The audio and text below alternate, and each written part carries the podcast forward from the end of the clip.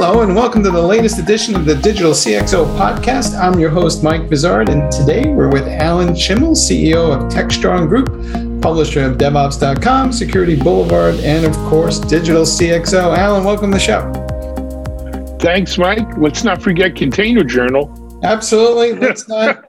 there's just too many brands to. It's the company's growing at leaps and bounds.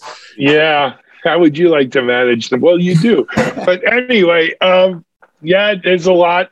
It's a lot of different brands, but you know they they they focus on a very narrow band of the community, right? And they and that I think is what the special sauce at TechStrong Group is. That look, if you're involved in cybersecurity or software development and operations, cloud and cloud native, those those are our people, Mike. That's our audience. And whether you are sitting high atop the chart at the C level or you're an individual contributor, you know, we have different brands aimed at the different strata of that community, but it's that community. And, you know, in my opinion, that community makes the world go round today. Where would we be without without that those industries and those areas? Couldn't agree more, but let's jump into the show a little bit because the people are restless. We're seeing okay. this great resignation trend. Another 4.5 million people apparently quit their jobs. I'm assuming uh, many of them have other jobs to go to, but maybe they don't. You recently put together a post on DevOps.com called The Great Resignation in DevOps, Bah Humbug. What is your sense of what's going on with this? Has everybody just woken up one morning and said, Yeah, I'm fed up? Or is there some other macro trend at work here? There, there are definitely macro trends at work. But, you know, harping back to the post I wrote, I, I saw a reinforcement for the for my thoughts around that post. I read an article earlier today. It was the results of a survey out of Glassdoor about what are the five top jobs five top jobs that people want today that offer good pay, and they defined good pay like at $125,000 a year. Uh, that, that you know that had good pay, good benefits, great working conditions, and allowed for a great work-life balance. Because that's really what's behind this great resignation, right? People want a decent wage, they want to have good work-life balance, and those jobs, Mike, were Java developer, software enterprise architect, DevOps engineer, cybersecurity, and uh, and data. Excuse me, data scientist was number two. Data scientist was number two. So these are, um, you know, these are exactly those places where we play, right? And and so you know, when when I look at the Great Resignation, it, we always see a lot of turnover in our industry.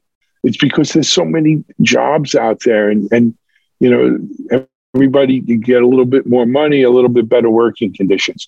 But the Great Resignation, where four point something million people left their jobs last month, I don't know if it's in our areas, if it's in our community. And I don't want to be one of those not my backyard kind, or, you know, couldn't be my children kind of thing.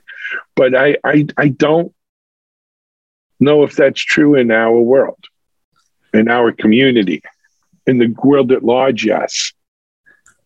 I think in the world at large, a lot of C level folks are taken by surprise by all this. I think they assume that people were a little more locked into their jobs and i feel like they don't know how to respond. So what's your best advice to folks about how to limit or reduce that turnover? Because it feels like everybody's kind of struggling with it on the management side. Uh, well look we struggle with it here at techstrong group. I, I think this is going to be a year where you know with the cost of living and inflation you got to give people raises. You got to make sure people are, are adequately paid for the roles and jobs they, they perform. I think as important as money, though, is, Mike, is the second thing I'd mentioned earlier, which is this work life balance. You, especially with more and more people working from home, not in offices full time, a lot of them are learning to navigate the on off button working. And I know you worked at home for many years, Mike. You knew how to, You've learned how to hit the on off button. Many people are still learning that working from home. And so making sure you almost have to enforce uh, that work life balance opportunity for people to, to keep them happy is a, is a is the way for managers to, to deal with. And i you know i use the culture word a lot of people think culture is such a soft soft aspect of it but it's an important aspect. You want people not to feel like they're being grinded you know into the ground. You want people to feel that they're valued. You want people to feel that not only are they valued via the compensation money wise but they're valued as human beings and their well-being is valued and and it's something you know we try to do here at TechStrong. I know it was interesting. I was I forgot where I was over the last month. I was talking to someone though who said, you know, I my friend works for this company and they have unlimited sick leave and paid time off, and they've got you know they they can take as much vacation, and you know and oh and once a month they get they have to like take a day off just to recharge and I'm thinking, you know, a lot of people listening to this out there have very similar benefits in their jobs. I don't think that's necessarily as special as it was in the tech world. You go out of the tech world, manufacturing, you know, other kinds of places. Yeah, it is. It that is kind of, you know, sounds like Tahitian syndrome or something to have those kinds of benefits. But I think that's the kind of culture you need to keep people today. Uh, well, I have a wife and four children, so the on-off button is dictated by somebody else. But yeah, well, look, that's true, and we all we all have our crosses to bear, right? We all we all have our bosses that we answer to. But I would also take note of a survey that Red Hat put together, and they were saying the biggest uh, hurdle towards digital transformation is just in general the lack of skills. So, do you think this great resignation trend will have an adverse impact on the ability of organizations to digitally transform?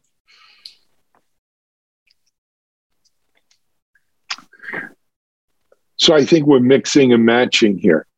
I think one of the biggest inhibitors to organizations being able to digitally transform is being able to find employees with the right skill sets. I think that's been a problem before we came up with this great resignation thing. And it continues to be a problem today. Whether you're talking about people as software developers or QA and testers or SREs or cybersecurity folks, it is very, very, very hard finding people with that kind of skill set with those kinds of skill sets today. Um, it's a competitive marketplace for those kinds of folks. And great resignation. I'm still going to stick to it, Mike. I'm not coming off. Great resignation, bomb, but you know, today, tomorrow, and yesterday, we have a tremendous skill skills gap in those areas that you need for digital transformation. And until we address that issue, we're going to continue to suffer. Companies will, organizations will continue to, you know, fight over with themselves and fight with their competitors over hiring people with the right skills. And no sooner do they get hired, they move on. Do you think that this is all coming at a time when we are trying to transform our businesses and there's this great supply chain crisis? And I think a lot of people are now looking at changing their manufacturing processes and their distribution processes to move things closer to the point of consumption and kind of iron out some things. And the overall economy is expected to continue to improve, but we still have this COVID situation and uh, the improvements in the economy are uneven, shall we say. So, how much pressure do you think there is on C level execs going into 2022? Um, you know, how much? Okay. Yes, they're under a lot of pressure. I'll say that from the outset because I don't want you to think I'm like, you know, ignoring it. but is it more pressure than they were under in 2021 or 2020 or 2019? I guess that's my question, answering your question with a question. I don't know for sure, but I get the sense that maybe the timelines are compressed where the return has to be quicker than it was, say, two or three years ago, where you might have been managing with a six month to a 12 month, even longer horizon. And now it seems to me everybody's trying to compress things down into a three, six, nine month window. Um, you know, internet time crunch again is not new. I I don't know. I really I don't know on that one. Mm. I I you know, yes, there's a lot of pressure on us to do more faster. Um, you know, I think there's a lot of macro factors at play here in 2022. COVID being part of it, the move to digital transformation that COVID has accelerated being part of it.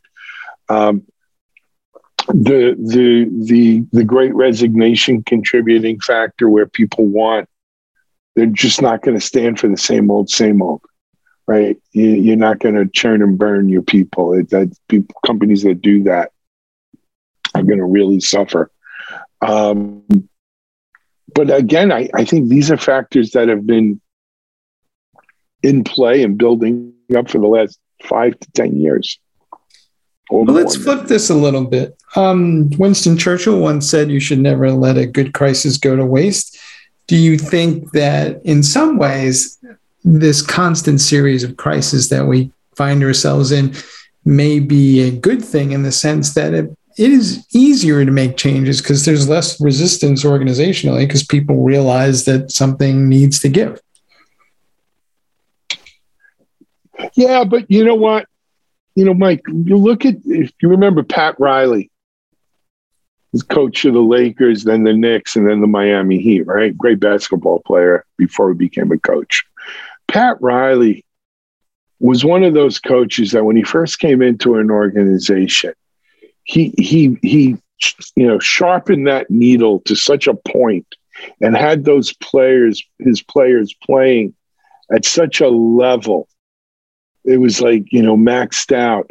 And for two maybe three seasons they could put forth that kind of effort. They were playing at that level and they competed and won championships the Knicks case not so much but they competed for championships. But what would happen was after two or three years the point dulls right? And pat and pat would wear out his welcome as a coach because you just you can't keep people on that edge all the time. You need people to be able to come down off the ledge catch their breath right it, you know it, it's the same thing when you're running C, watching cpus on your servers back in the old days to show you how old i am right you never want to run your your cpus at a sustained level over 80% that's looking for trouble, right? You, you don't run them that way. It's the same thing with your people. You can't you can't always be i used to call it when, when covid came out in 2020 you know it was the hair on fire mode our hair's on fire we're going to do everything at once as much as we can as fast as we can as long as we can but that's not sustainable hair on fire mode you've got to settle into whatever a new normal is and i think going forward this next year for our executives out there, you've got to be looking for what the new normal is, something that's sustainable. You can't just run flat out hair on fire all the time.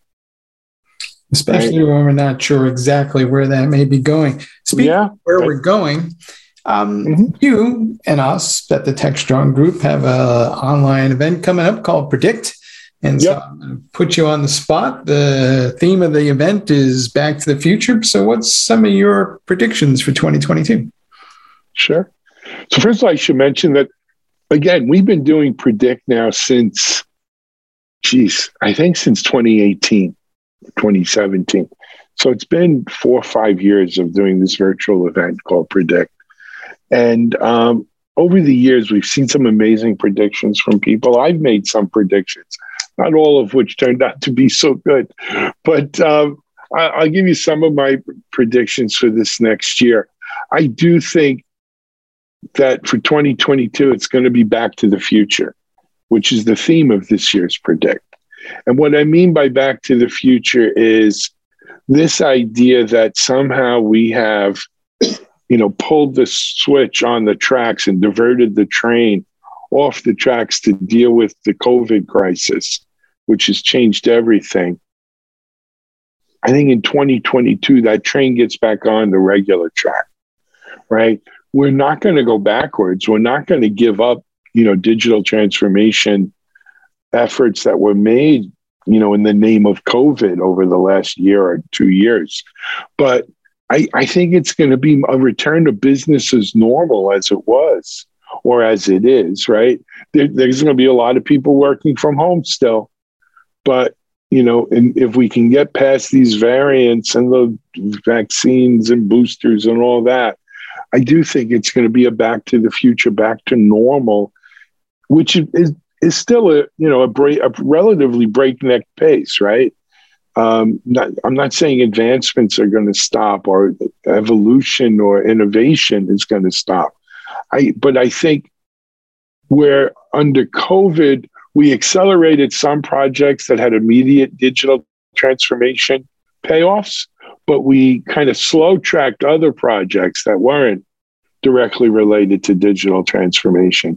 I think in 2022, we're going to see some of those projects, you know, CapEx kind of projects that need to get done. And, and they needed to get done before 2020, but we, we slow tracked them or, you know, put them at the back of the list. I think you're going to see them getting, getting play in 2022, database projects and stuff that maybe is not directly related to digital transformation. Um, security, you know, security just continues to, as you said with the Winston Churchill quote, it's the bad guys who never miss an opportunity for to use a good catastrophe, right? Security's still going to be, unfortunately, uh, you know, a spur in our side as we continue to see, you know, almost mind-numbing statistics of of breaches and data incidents and you know, every time we figure out one new attack vector, another new attack vector pops up. I don't think supply chain incidents are going away. I don't think ransomware is going away. The question is, what's next? Is it API security?